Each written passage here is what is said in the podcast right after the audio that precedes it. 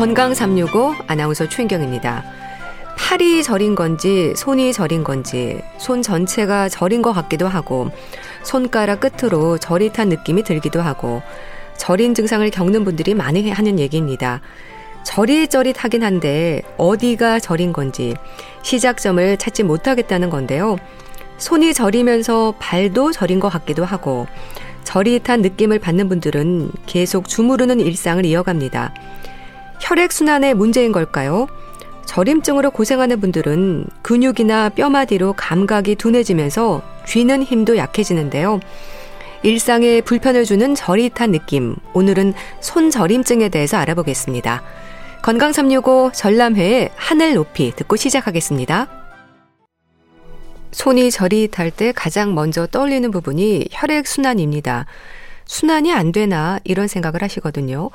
글쎄요, 정말 혈액순환의 문제인 걸까요? 경희대학교 한방병원 황덕상 교수와 함께 합니다. 안녕하세요. 네, 안녕하세요. 네. 교수님, 손저림증으로 고생하는 분들이 많으시죠?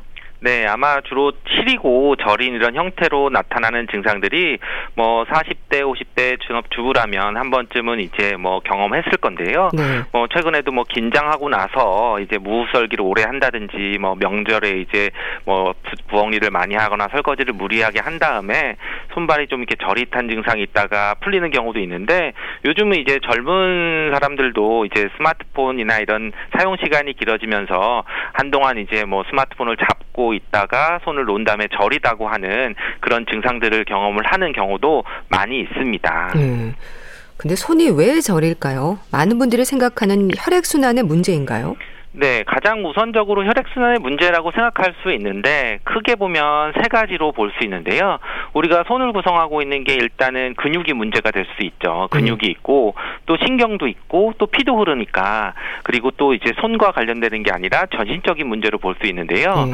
뭐 가장 은한 게 이제 혈액순환이라고 보는데 결국 우리가 몸에 흐르는 것들은 피와 관련되는 거 또는 혈관과 관련되라서 말초에 있는 혈관들이 좀 수축하거나 뭔가 동맥경화가 있거나 해서 해서 좀 잘 피가 흐르지 않을 때는 저리다고 느낄 수가 있는데요. 네. 이럴 때는 이제 말초적인 이제 국소적인 혈액의 변화 때문에 피부색의 변화가 나타나고 그리고 어떤 자세 변화나 이제 혈관이 좀 눌리는 자세로 있거나 또 혈관을 좀 누르는 자세로 오래 있었다거나 또는 붓거나 통증이 병행되는 경우들은 혈액 순환이 좀 잘 안 되는 경우라고 볼 수 있고요. 그렇지만 어, 우리가 신경적인 부분도 있을 수도 있고 네. 아니면 다른 내분비 질환이나 전신적인 질환으로 인해서 오는 경우도 있습니다. 그래서 뭐 음. 한의학에서도 오히려 이런 것들은 뭐 우리가 혈액 순환이 안 된다고 얘기하지만 뭐 기혈 순환이 안 된다. 그럼 기혈이라고 하는 것들이 뭔가 순환이 안 되고 막혀 있거나 그래서 뭐 담음이나 어혈, 음. 뭐 우리가 잘 순환하지 않는 피와 같이 막히는 것들이 있어서도 이런 음. 손발 저림이 나타난다고 보고 있습니다. 네. 그러니까 신경의 문제일 수도 있고 원인이 참 다양하군요. 그렇죠. 이제 신경적인 부분의 원인일 경우들은 혈관의 이상일 때나 혈액순환과 좀 다르게 신경은 이제 딱 그 지배하는 영역들이 있거든요. 네. 우리가 어느 신경, 뭐 손목으로만 봐도 뭐 정중신경, 요골신경, 척골신경이 있어서 우리가 손바닥을 봤을 때 양옆 측면이 있을 수도 있고 정중앙을 지나는 신경들이 있거든요. 네. 그럼 이 신경들이 지나는 부분에 따라서 문제가 있는 신경의 그 어, 지배하고 있는 영역 절인 증상들이 좀 다르게 나타나는 거죠. 어떤 경우는 뭐 이제 엄지 손가락 쪽만 저릴 수도 있고 네. 어떤 경우는 이제 새끼 손가락 쪽만 저릴 수도 있고 아니면 손가락 전체적으로 다 저릴 수가 있는데 있는데요. 바로 이러한 손가락 저린 것들에 따라서는 우리가 어, 특징적으로는 어, 손목 터널 증후군이라고 하는 경우들도 있는데 네. 이럴 때는 이제 뭐첫 어, 번째, 두 번째, 세 번째 손가락 부분이 좀 저리거나 또 이제 밤이나 새벽이나 이럴 때 좀 심해지는 경우들도 있을 수도 있고 또는 우리가 그 양 양말과 장갑을 낀 부분들 전체적으로 대칭적으로 이제 손발이 다 양말 장갑을 낀 부분들이 좀 그러면은 뭐 다발성 말초 신경병증이 질환이라 그래서 뭐 이런 경우들은 뭐 당뇨병이라든지 다른 뭐 전신 질환들이 있을 때에도 이렇게 대칭적으로 어떻게 나타나는 경우들의 신경 문제일 수 있습니다. 네. 그런 손목 터널 증후군 때문일 수도 있고 또 중풍이나 척추의 문제로도 저림증이 있을 수 있는 건가요? 그렇죠. 우리가 신경적인 부분에서 손목 터널 증후군은 정중신경이라 그래서 손바닥에 있는 부분들이 눌려서 오히려 문제가 돼서 특징적인 증상들이 나타난다고 말씀드렸고 네.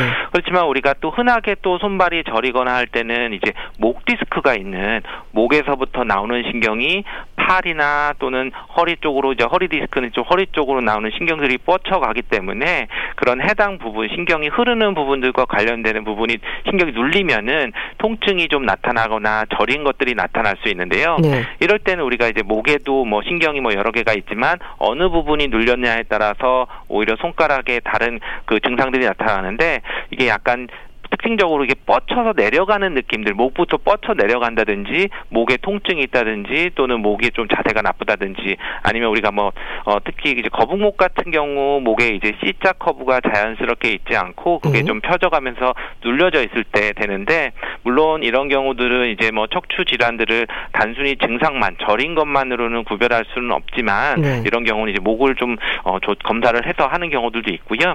우리가 중풍이라고 하는 거는 이제 중추신경 뇌경계 장애라고 해서 뇌출혈이라든지 뇌경색이라든지 또는 뭐 뇌 혈관의 여러 가지 질환들이 있을 때 이런 저린 저린 증상들이 나타날 수 있는데 이럴 때는 단순히 저린 것만 나타나는 게 아니라 힘이 빠진다든지 또는 이제 뭐 균형을 좀 어리 어지럽거나 뭐 제대로 걷지 못한다든지 네. 어, 또 이렇게 한쪽 눈이 복시가 생긴다든지 좀 나타날 수 있으면서 이런 경우는 특징적으로 또 이렇게 한쪽만 네. 한쪽 위아래만 쭉 저리거나 힘이 빠지는 증상들이 나타나는 경우들은 중추신경계의 어떤 질환 또는 중풍의 그런 전조증이라든지 뭐 후유증으로 나타날 수가 있습니다. 네.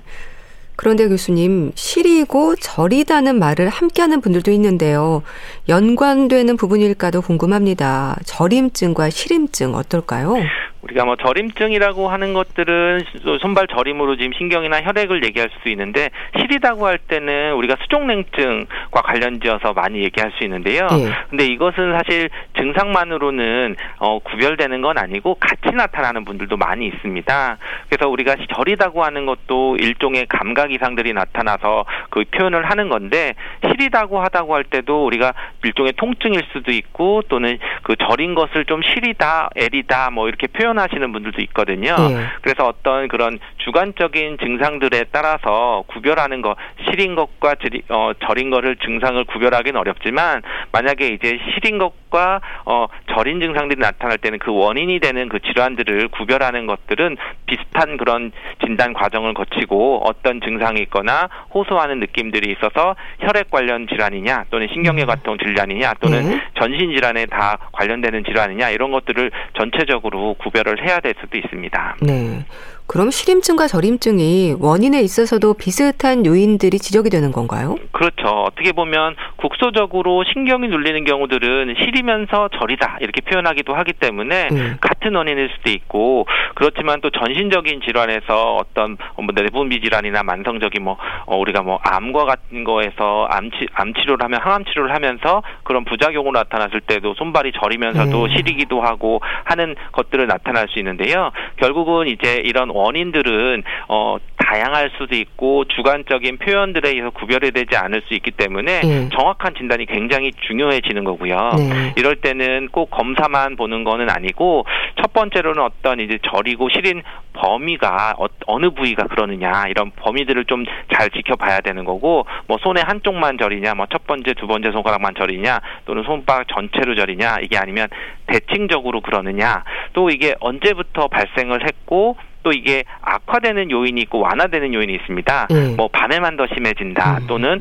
뭐 뭐 일을 하고 나서 바로 좀 힘들었다가 다시 좀 편해진다. 음. 또는 이제 평소에 어떤 약물 복용이나 또는 약물과 관련되는 증상이 그런 부작용일 수도 있기 때문에 그런 기존에 갖고 있는 그런 질환이라든지 복용 약물도 체크를 해봐야 되고요. 음. 또 이렇게 직업도 굉장히 중요하거든요. 음. 예를 들면 손을 많이 쓰는 이제 목수라든지 어떤 공사장에서 일을 하는 경우들이나 이럴 때 문제도 되기 때문에 이런 기본적인 증상들에 대한 병력 정치를 잘 하고 그리고 그래도 구별이 잘 안 되면은 혈액 검사를 한다든지 또는 뭐 신경 전도 검사를 한다든지 말초 순환 음. 정도를 검사하는 여러 가지 증상들을 해서 원인 질환을 찾고 치료하는 시작을 하는 것이 좋습니다. 네. 근데 손 저림증을 겪는 분들 중에는요, 증상에서 손이 좀 얼얼하고 화끈거린다는 표현도 하거든요. 어떨까요? 그렇죠. 우리가 어, 뜨겁다, 화끈거린다는 어떤 면에서 느끼기에 따라서는 시린 게 좀 심하게 됐을 때도 나타날 수가 있거든요. 네. 우리가 굉장히 차가운 그런 얼음을 처음에 딱 모르고 잡았을 때는 시리다도 있지만 어떻게 보면 깜짝 놀라서 이제 화끈거리는 것처럼 감각 이상으로 좀 다르게 느낄 수도 있거든요. 네. 결국은 어떠면은 이 어리, 화끈거리는 느낌 도 이 시린 느낌과 좀 비슷하게 혈액순환 관련되는 질환의 표현일 수도 있는 거고요. 그렇지만 이제 한의학에서는 조금 다르게 구별하는 분들도 있는데요. 네. 한의학에서는 시리다고 할 때는 보통 우리가 음양의 관점으로 볼 때는 양이 부족한 게 시린 거고 화끈거리다는 것은 열이 없어서 음허하기 때문에 수분이 부족해서 나타나는 그런 경우들을 보거든요. 네. 그래서 우리가 어, 증상 원인 증상에 대해서는 좀 다르게 진단을 할 수도 있지만 손이 좀 화끈거리고 어, 예를 들면 우리가 갱년기 여성들이 어, 폐경기 증상이 오고 호르몬이 좀 부족해서 갱년기 증상들이 나타날 때 오히려 이제 안면 홍조가 좀 있지만 또 저녁에 자려 그러면 이제 손발은 화끈거리면서 뜨겁다고 해서 뭐 벽에 이제 손을 대고 주무시는 분들도 있을 정도로 네. 그런 경우들은 단순하게 혈액순환뿐만 아니라 이렇게 음어 화동이라서 우리 몸의 음기가 부족해진 상태로 보고 그것에 맞춰서 부족한 것을 채우는 쪽으로 치료를 하기도 합니다. 네. 근데 저린 느낌을 갖는 부위를 봐도요. 손만 저리기도 하고 손발이 모두 저리기도 하고 좀 다르지 않나요? 어떤 차이일까요? 그렇죠. 기본적으로는 이제 가장 손이 저리면은 아무래도 어, 상체에 있는 그런 손, 손에 있는 정중신경 우리가 보통 손목터널 증후군과 같은 경우들 이제 손가락 정중신경이 눌려서 나타나는 경우들이나 또는 이제 뭐 레이노이드 증후군처럼 이제 손에 이제 혈류순환이나 이런 것들이 잘 안 돼서 나타나는 경우가 나타날 수 있고요. 음. 그렇지만 이제 발까지 저린 경우들은 오히려 허리 디스크나 이런 경우들이 있거나 또는 그 뇌혈관 질환이나 이럴 때는 또 편측으로 한쪽 음. 발 한쪽 몸 이렇게 좀 저릴 수도 있고 또 이제 뭐 다발성 말초 신경병증이라 그래서 어떻게 보면 이제 당뇨가 있다든지 또는 뭐 암 치료를 하시면서 그런 항암 치료를 하는 그런 부작용들이 나타날 때에는 네. 대칭적으로 손발이 좀 나타나는 경우들이 있어서 어떤 부위가 나타나는지 어느 어느 부위가 나타나는데 양쪽으로 나타나는 대칭적으로 나타나는지만 한쪽이 더 심하다든지 음. 이런 것들에 따라서 원인 질환을 좀 다르게 추측할 수 있습니다. 음. 그럼 저림증으로 고생하는 분들은 일상에서 어떤 불편을 가장 크게 느끼실까요? 아무래도 이제 그 저린 것들 감각 이상이 나타나기 때문에 좀 뭔가 그 마비감이 있고 감각이 좀 떨어지는 것들도 있을 수 있고요. 네. 또는 일종의 저린 것도 통증 양상이기 때문에 통증처럼 이제 아프다고 표현을 하시는 분들도 있고 음. 이게 오래돼서 이제 심한 경우들은 이제 손에 힘이 빠지거나 손에 힘을 제대로 못 줘서 뭐 물건을 떨어뜨린다든지 또는 어떤 이제 뭐 빨래를 쥐어 쥐어짜거나 어떤 다른 자세 했을 때 뭐 일시적으로 좀 어, 운동을 잘 못하거나 해서 그런 불편감을 느끼실 수 있습니다. 네. 그럼 저림증은 뭐 한쪽으로만 증상이 나타나는 건가요? 양쪽 모두 증상이 생기는 경우가 많은가요? 네, 한쪽으로 나타나는 경우들은 오히려 중추신경계통 질환에서 뭐 뇌, 뇌 중풍이라든지 뇌혈관질이라든지 이런 것들이 좀 나타나는 경우가 있을 수가 있고 음. 또는 이제 한쪽으로 나타나는 게 이제 국소적으로 신경적인 부분들 뭐 손목터널 증후군이라든지 이럴 때에는 한쪽으로 좀 나타날 수가 있는데 양쪽으로 대칭적으로 나타나는 경우들은 이렇게 대사질환과 관련돼서 나타나는 경우들입니다. 음. 당뇨가 심하다든지 뭐 어떤 신경 변증이 있다든지 하는 경우들은 양쪽으로 다 나타날 수가 있는 거고요. 그리고 또 기본적으로는 이런 질환에 따라서 어 우리가 치료하는 방법들이 좀 다르고 하기 네. 때문에 증상들의 양상들이 또 심했다가 또 점점 한쪽만 나타나 양쪽으로 나타나는 경우들은 뭐 또 대분 내분 비 질환이라든지 대사 질환들을 좀 의심해 볼 수도 있습니다. 네. 그러니까 원인에 따라 증상도 좀 다르게 나타나는 것 같은데 질환의 위험 신호로 나타나는 저림증은 어떨까요? 팔과 손이 저리면 목 디스크라는 말도 하는데요. 네, 목 디스크 같은 경우들은 목 과 관련되는 그런 쭉 내리 뻗쳐 내려가는 그런 해당 부위에 대한 저린 증상들이 좀 나타나서 그러면서 이제 목의 통증들이나 어떤 위치의 변화, 목을 돌릴 때나 또 목을 눌러봤을 때 이제 통증이 좀 악화되는 그런 양상도 봐서 신경학적 검사를 좀 해야 되는 경우도 있을 수가 있고요. 네. 그렇지만 이제 그렇지 않고 국소적으로 딱 목이나 이런 데는 통증도 없고 손목 쪽으로만 그렇다면 이제 손목 터널 증후군이나 레이노 증후군이나 국소적인 질환들이 또 나타날 수 있습니다. 네. 자, 교수님, 원인에 따라서 역시 치료도 다르겠죠? 네, 기본적으로는 이제 손목 저린 것들에 대한 것들을 치료에 있어서 원인들을 증상을 구별하는 게 굉장히 중요하죠. 음. 왜냐하면 이 근본적인 원인 치료들을 하는 것이 더 우선적으로 돼야 되는 경우가 있습니다. 예를 들면 이제 뭐 뇌혈관 질환이나 중추신경계 이상, 뭐 우리가 중풍이라고 하는 질환들은 이 손 저림이 나타났을 때 이것은 단순히 손을 치료하는 것이 아니라 중풍의 그 응급한 상태를 치료하는 그런 경우들이 시간을 좀 다투는 경우들이 있을 수가 있기 때문에 네. 그런 경우들을 먼저 이제 증, 근본적인 치료를 해야 되는 거고요. 또 이제 국소적인 치료들을 해는 손목터널 증후군이나 손 쪽으로 나타나는 경우들은 오히려 손 쪽에 국소적인 거를 치료해야지 뭐 다른 부분을 치료해서 되는 것은 아니고요. 네. 또 이제 전신적인 당뇨 혈당이 조절이 안 되고 나타나면서 이제 말초신경 변증이 나타나는 경우는 아무리 손을 치료를 하고 발을 치료해도 좀 어느 정도 증상들이 완화되는 것 같지만 다시 좀 악화되거나 다시 재발하는 경우들이 있는데 네. 이럴 때는 근본적으로 혈당 조절을 하거나 당뇨 치료를 근본적으로 잘 관리를 하는 것들이 필요하기 때문에 바로 이런 치료 목표에 따라서 재발하거나 오래되는 것들을 결정할 수 있는 것들이 근본적인 치료를 같이 치료하는 것들에서 되게 중요한 문제일 수 있습니다. 네. 그럼 나름 혈액순환의 문제라고 생각을 해서요. 마사지나 찜질로 증상을 완화하는 방법으로 견디는 분들도 많은데 치료가 늦을수록 증상의 정도가 심해질까요? 그렇죠. 이제 특히 기저질환이 있거나 이제 노인에게 나타나는 저린 증상들이 이런 경우가 될 수 있는데요. 네. 아무래도 이제 그 기저 어, 기저질환들이 있는 분들이기 때문에 이게 어, 당뇨가 뭐 그냥 잘 조절이 된다고 생각하시거나 아니면 다른 증상들이 전형적으로 안 나타나고 좀 모호하게 나타나는 경우인데 단순 그냥 저림증이다. 그냥 내가 뭐 마사지나 찜질하면 좋아질 수 있다. 증상들이 좀 완화되는 것 같다 해서 오히려 방치하시면은 오히려 근본적인 기저 질환이 악화되면서 후유증이 남거나 정말 통증이나 무기적으로 점점 더 심해질 수가 있기 때문에 네. 오히려 이럴 때는 적절하게 오히려 그 원인 질환을 치료를 하고 신속하게 진단을 받는 것이 중요한 경우일 수 있습니다. 네.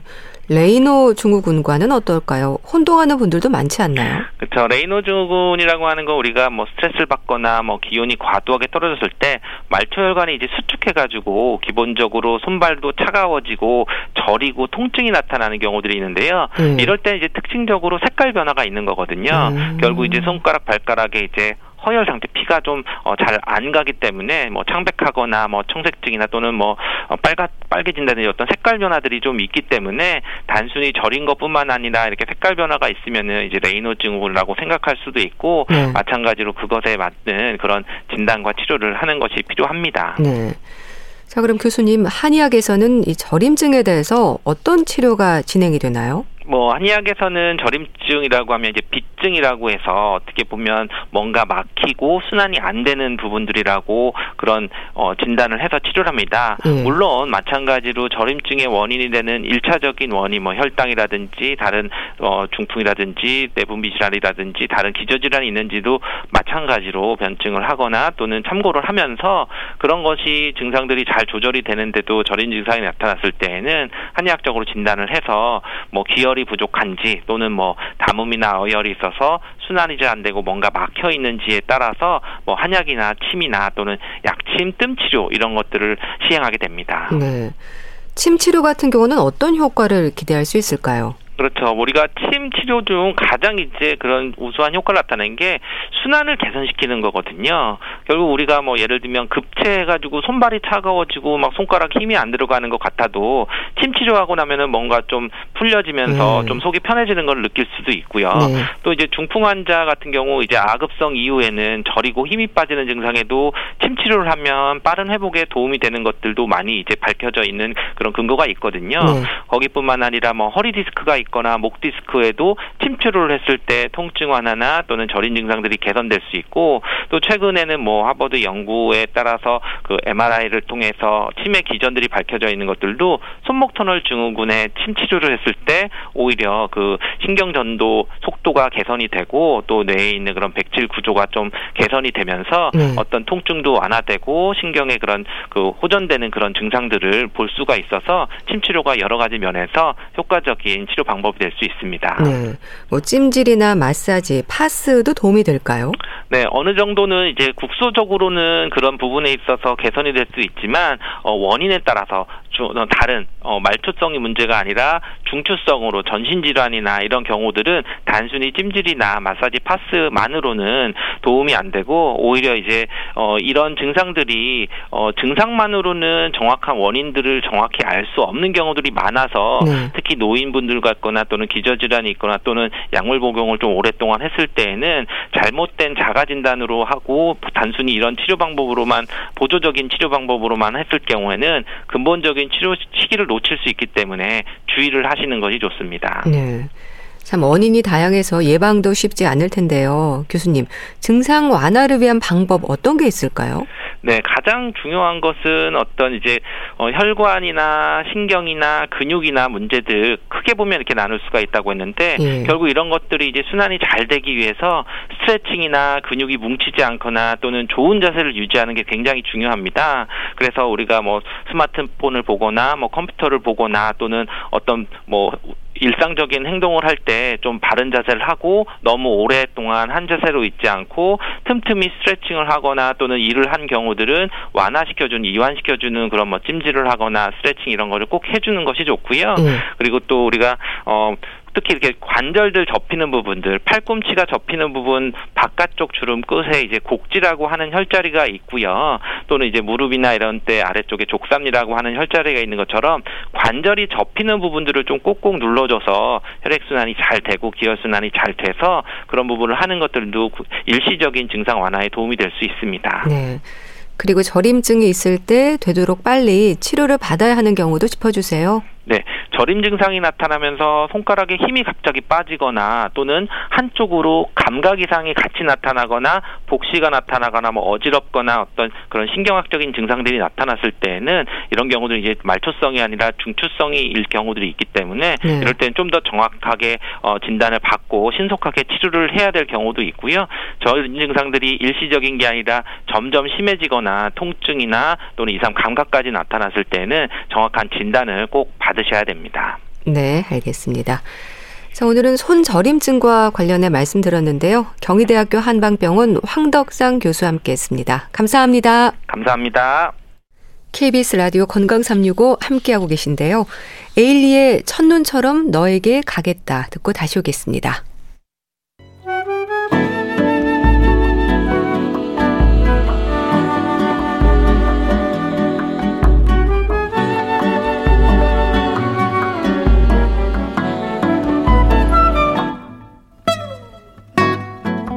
건강한 하루의 시작. KBS 라디오 건강 365. 최윤경 아나운서의 진행입니다. KBS 라디오 건강 365 함께하고 계십니다. 주말에 책 한 권, 북컬럼 리스트 홍순철 씨와 함께 합니다. 안녕하세요. 네, 안녕하세요. 오늘 소개해 주실 책은요. 글쎄요. 마지막이라는 단어 때문일까요? 제목에서 뭔가 좀 찡함이 느껴지는데 이어령의 마지막 수업 이어령 교수가 쓰신 책인가요? 예, 사실 저자의 이어령 교수라고 적혀 있지만 이 책은 이어령 교수의 인터뷰집이라고 이야기하는 게더 네. 적합할 것 같습니다. 아, 이어령 교수 그러면 사실 많은 분들이 이분의 이름을 모르는 분이 안 계시잖아요. 네. 1934년생이시고요. 문학 박사, 교수, 장관, 정말 다채로운 이력과 타이틀을 지닌 분이십니다. 네. 그리고 시대를 꿰뚫는 날카로운 통찰력으로 어, 많은 분들의 기억에 88 올림픽 개폐회식 예, 기획하고 음. 또 디지로그 디지털과 아날로그 시대의 결합 이런 용어들을 제시를 해서 상당히 우리 사회의 신선한 도전들을 선사했던 분이시죠. 네. 그리고 지성에서 영성으로라고 하는 책을 통해서 무신론자에서 기독교 신자로 변신했던 자신의 이야기를 소개를 했는데요. 네. 이여론 교수가 한창 지금 암투병 중이십니다. 복막에서 시작된 암세포가 맹장, 대장, 간으로 전이를 했고요. 네. 두 번째 수술을 받은 후에 그는 스스로 치료 중단을 선언했습니다. 음. 병원에서 누워 있다가 나의 생의 마지막을 맞이하고 싶지 않다.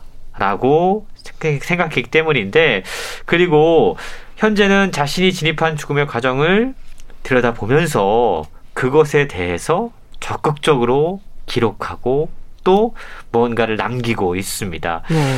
책에는요, 이여령 교수가 마지막으로 들려주는 삶과 죽음에 대한 가장 지혜로운 이야기가 담겨져 있는데, 오랜 암투병으로 죽음을 옆에 두었던 스승이 그를 찾아갔던 김지수 기자에게 다양한 이야기를 들려줍니다. 네. 사랑, 용서, 종교, 과학, 다양한 주제를 넘나들면서 우리에게 죽음이 생의 한가운데 있다라는 것을 낮고 울림 있는 목소리로 전해주고 있는데요. 김지수 기자와 이여령 교수의 인터뷰가 1년 동안 16번 정도 진행이 됐습니다.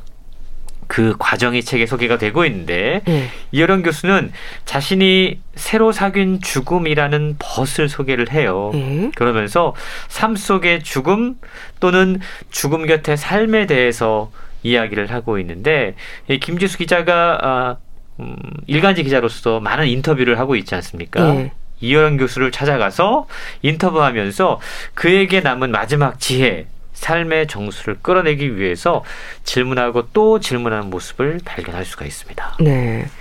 그러니까 인터뷰로 진행이 된 책인데 새로 사귄 죽음의 벗이라는 표현에서 이어른 교수의 삶과 죽음에 대한 생각을 읽게 하네요. 그렇습니다. 최근 들어 죽음에 대한 다양한 책들이 출간이 되고 있는데요.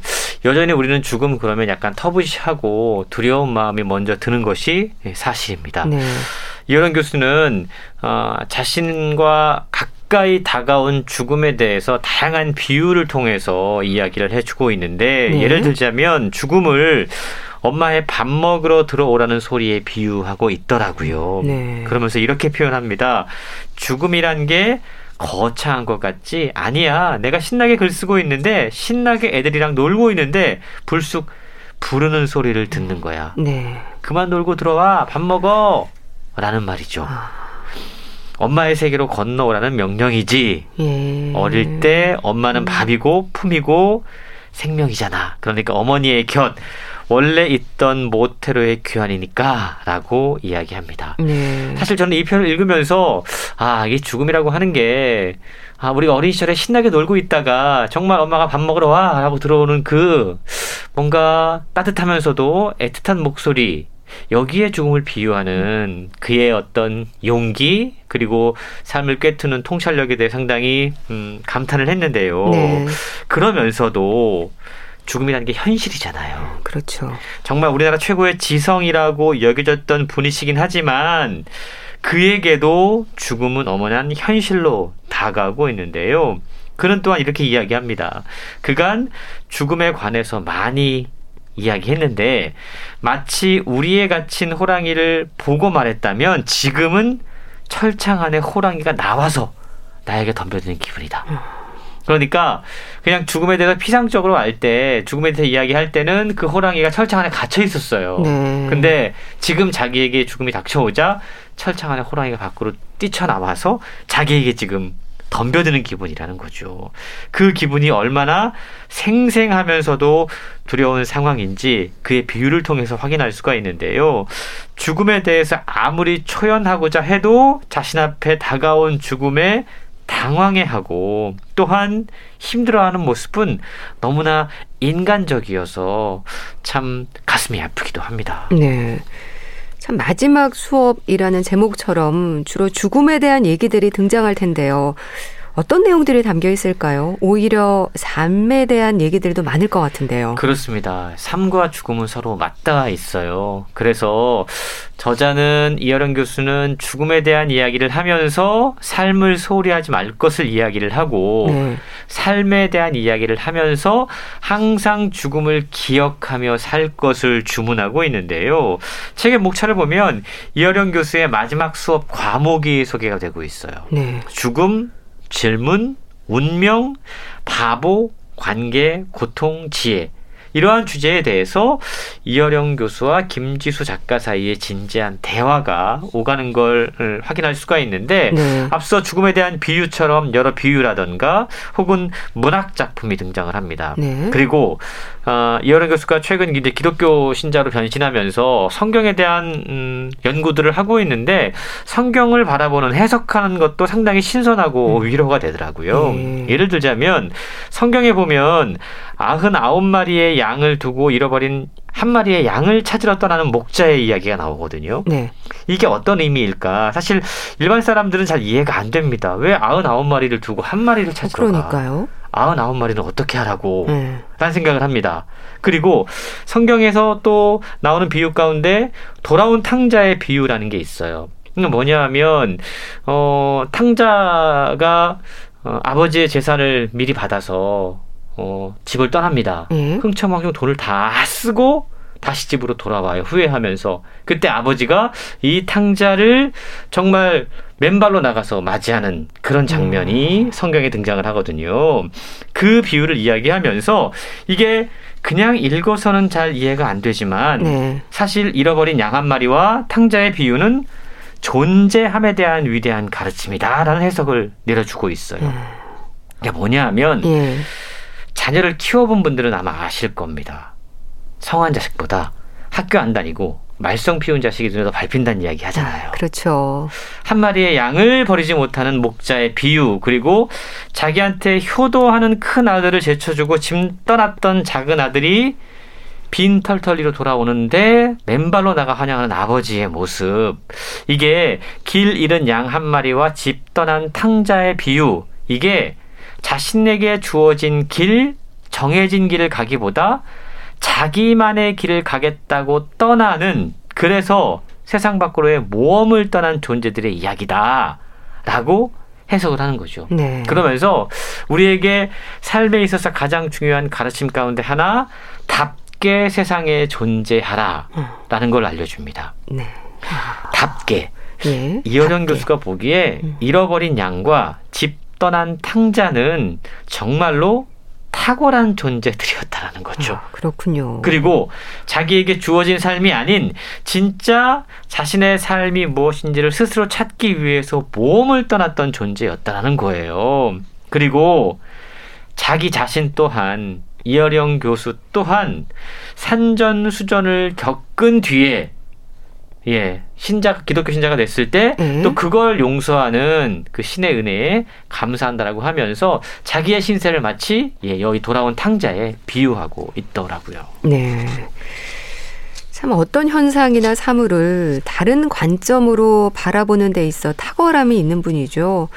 이 이어령 교수가 전하는 마지막 가르침이 좀 묵직하게 다가올 것 같습니다. 그렇습니다. 우리가 죽음에 대해서 생각을 할 때 막연히 두려워하고 피할 것이 아니라 이어령 교수의 메시지처럼 죽음과 친해지고 죽음을 벗삼는 것이 필요하다는 생각을 책을 읽으며 하게 되는데요. 네. 책에 다양한 문학 작품이 소개가 돼요. 그 가운데 러시아 대문호 도스토옙스키의 까라마초프의 형제들 이야기가 등장합니다. 예. 여기에서 막내 아들 알료샤를 통해서 많은 것들을 이 작품은 이야기를 하고 있는데 이 까라마초프의 형제들에서 막내 아들 알료샤는 수사가 되려고 해요. 네. 근데 자신이 존경하는 신부가 죽고 그 몸이 썩자 창녀를 찾아가서 고민을 털어놓습니다. 그리고 이 창녀가 알류사에게 파한 뿌리 이야기를 들려줍니다. 너무나 네. 유명한 이야기죠. 네. 이 이야기는 살면서 선행을 베푼 적이 없는 인색한 노파가 지옥불에 떨어집니다. 그러니까 허우적거리고 있어요. 예. 그 곁에 수호 천사가 나타나서 하나님께 간청을 해요. 그 간청한 이유는 생전에 저 노파가 거지에게 파한 뿌리 준 적이 있으니까 선체해 주자. 음. 라는 부탁이었습니다. 그래서 네. 신이 결국 그 노파에게 파 한 뿌리를 내려보내요. 이걸 붙잡고 천국으로 올라온 걸 허락해 줍니다. 네. 노파가 얼마나 신이 났겠어요. 음, 그렇죠. 그래서 파 한 뿌리를 잡고 지옥불에서 빠져나오려고 하는데 그걸 본 다른 사람들이 이 파뿌리에 우르르 몰려들어서 다 아귀처럼 달라붙은 겁니다. 예. 그러자 그때 노파가 그 달라붙는 손길들을 뿌리치면서 이러지 마, 이건 내 팥뿌리란 말이야! 라고 이야기를 해요. 그 순간 팥뿌리가 끊어지고 모두가 다 지옥불로 떨어지게 됩니다. 이 이야기가 가라마초프의 형제들에 등장하는 알료샤의 이야기 가운데 되게 유명한 이야기인데 네. 이어른 교수가 이 이야기를 책을 통해 다시 한번 김지수 기자에게 들려줍니다. 음. 우리 모두는 파뿌리 인생임을 늘 기억하면서 살아야 한다. 선행을 베푸는 것이 왜 중요한지, 자그마한 선행도 우리의 삶에 있어서 우리를 더욱더 행복하게 해주는 가장 중요한 비결임을 잊지 말자라고 이야기를 하고 있는 것이죠. 네. 파뿌리 인생. 이어령 교수는 이런 비유를 통해서 가르침을 주시는 분인 것 같아요. 그렇습니다. 참 많은 가르침을 주었던 분이신데요.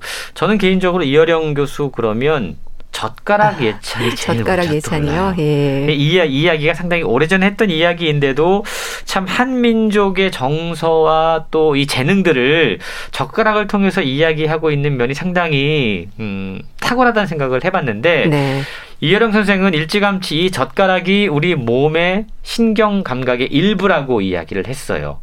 사실 젓가락이라고 하는 표현 이 단어에 우리가 주목해 볼 필요가 있습니다. 네. 먹는 도구의 이름이 우리 신체와 연결된 나라는 한국밖에 없다는 아, 거죠. 그렇군요. 숟가락, 젓가락 이게 손가락의 연장이거든요. 네. 그러니까 이 젓가락을 사용하는 나라가 여러 나라이지만 동양에서도 네. 특히 쇠 젓가락을 사용하는 나라가 우리나라뿐입니다. 음. 그리고 젓가락과 숟가락을 함께 사용하는 나라도 우리뿐인데 여기에 음과 양의 조화, 균형이 배어져 있다라고 이어른 교수는 설명을 하고 있는 겁니다. 네.